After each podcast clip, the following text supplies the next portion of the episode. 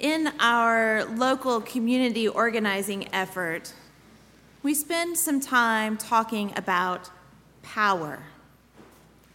And power means different things to different people, and people have different experiences of power, feel differently about it. In building our relationships of trust here in Northwest Arkansas, we take time to listen to one another, especially when it comes to sharing stories of lived experience, when people are taking the time to make their private pain public. In our training sessions, we practice listening to individual stories and we come together around common understandings, like our working definition of power. Using Robert Linthicum's definition in his book, Building a People of Power, we agree with one another that, quote, power is the capacity, the ability, and willingness to act. Community organizing is about building people power, organizing lots of people, particularly through institutions, who have power, who have the capacity, ability, and willingness to act. And after hearing testimonies and having empathy for the struggles and pressures our neighbors face, we are willing and even yearn to act to alleviate the suffering of our neighbor. This is slow and intentional work, this relationship building.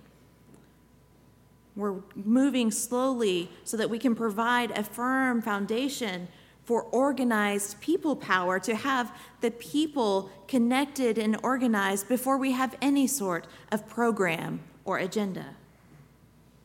And just as we as humans can work intentionally to build up power, so also can we choose to diminish the power of others. Do you think that the Israelites felt very powerful in their exile in Babylon? We're given to believe that chapter 40 from Isaiah addresses those who have been in exile maybe 40, maybe even up to 60 years. A population of people were driven from their homeland, unrepresented in the systems that surrounded them, and had no foothold for any kind of social or political mobility. If we were in their place, might we feel stuck or trapped? Might we despair? In survival mode, isn't all of our power put into securing the very basics that we need to survive? When, when the systems are larger and more powerful than any one of us or any small group of us, when those systems actively work to oppress us, don't they almost negate our actions? Don't they force our hand? drive us to keep trying and trying again until we might lose our willingness, lose our hope. My way is hidden from the Lord, and my right is disregarded by my God, cried out the Israelites. And the prophet, the, and through the prophet, their, their consolation comes not in some tender coddling and in a not so gentle training if you've ever had physical therapy, you know that recovery can sometimes be more painful than the surgery itself, or at least in the surgery, you're unconscious. but like our body, breaking through scar tissue and building or rebuilding muscle memory, Isaiah works on the theological memory of the Israelites who can't see beyond or remember anything other than their despair. As justified as they may be in their oppressive state, don't they know? Haven't they heard? Who is their creator? Do they think there's someplace they could be hidden from God? Do they think that God isn't aware of their plight? Do they think they can know the infinite or understand the vastness of God's wisdom? While he may be exasperated, Isaiah hasn't given up on them. And God certainly hasn't and never will. But even in their darkest hour, they have power. Their capacity, ability, and willingness to act faithfully is in waiting for the Lord. Or more accurately translated, they are trusters in the Lord, according to Dr. Wright, my Hebrew scholar and Old Testament professor from seminary. She said that it's not just they're waiting for the Lord, they are trusters in the Lord. the Israelites can exercise hope. They can keep their will intact. Their strength will build, and however hard or humbling it may be, they will persevere in faithful waiting and hope until the, God, the time comes in God's time for their deliverance. And God has God's own way of showing up. In the Gospel of Mark, there's always this sense of urgency Simon Peter's mother in law has a fever, and as soon as they get to the house, the disciples tell Jesus about it at once. And Jesus takes her by the hand, lifts her up, and the fever leaves her. In her restored health, she serves them. So urgent is the timing, so swift that capacity and ability and willingness to act that it's not until afterwards that we realize that all that action has happened during the day before sundown. It all happened during the Sabbath when no work should have been performed. But that capacity and ability and willingness to heal and to be healed was not bound by any restriction or construct. So fully restored to life and power, the matriarch serves them even before the Sabbath is over. She serves them, apparently serving them in a similar way that the angels served Jesus in the wilderness. The same word is used, translated ministry or serving, the Greek word diakonos, from which we get our word for deacon. Some scholars go as far as to say is that Simon Peter's mother-in-law is our first deacon in the church. But there's no time to linger there. Night falls, and the whole city gathers around the home because the word of Jesus' power to cast out demons and to heal has spread. Jesus keeps the demons quiet, for the demons, like us, the reader, know who Jesus really is. And we also get the insight of Jesus taking the time to be still and to listen to God, taking time to pray. It is the disciples who hunt Jesus this time, the disciples who don't yet understand who Jesus is and want him to get back to work, who want to direct his power the way they think it should go.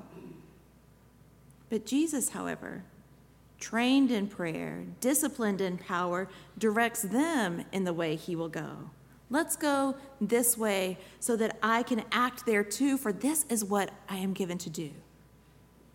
And what is he here to do?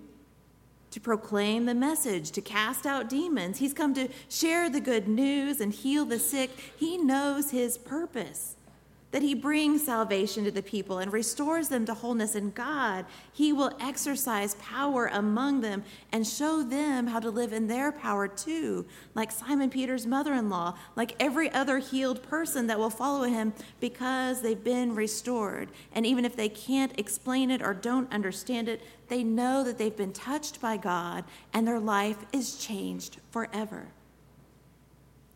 They know that their suffering isn't the end of their story, that there's more at work in this life than they may be able to see, and they know that God is with them.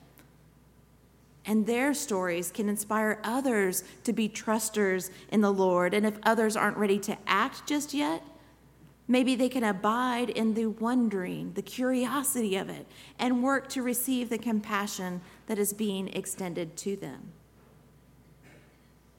there was a group of people getting organized in Tulsa, just last, not this weekend, but the weekend prior, the night before a community action. And there were some of us from St. Paul's who were there to kind of learn by proximity.